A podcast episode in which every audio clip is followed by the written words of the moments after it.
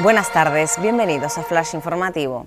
Canarias prorroga un mes el certificado COVID voluntario en las islas que se encuentran en niveles 1 y 2, la medida que entró en vigor el pasado 10 de diciembre tras la ratificación del Tribunal Superior de Justicia de Canarias, fue solicitada por el Gobierno regional ante la evolución de la situación epidemiológica con indicadores de incidencia crecientes, lo que obligó a adoptar medidas para frenar el incremento de casos. Fin de la evacuación para siete de las zonas afectadas por el volcán de La Palma.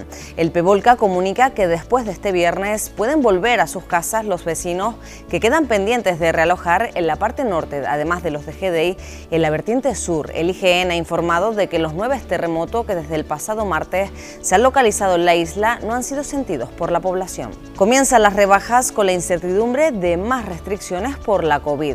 Las principales marcas iniciaron sus descuentos online desde ayer a la espera de aplicarlos hoy en las tiendas físicas. A pesar de la sexta ola de contagios, la campaña espera generar un 5,5% más de empleos que el año pasado en Canarias.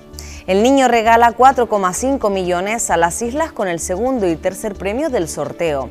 Medio centenar de puntos de Tenerife, La Palma, Gran Canaria, Lanzarote y Fuerteventura vendieron dos de los décimos afortunados. 10 millones de euros más se reparten en reintegros en el archipiélago. Más noticias en diariodavisos.com.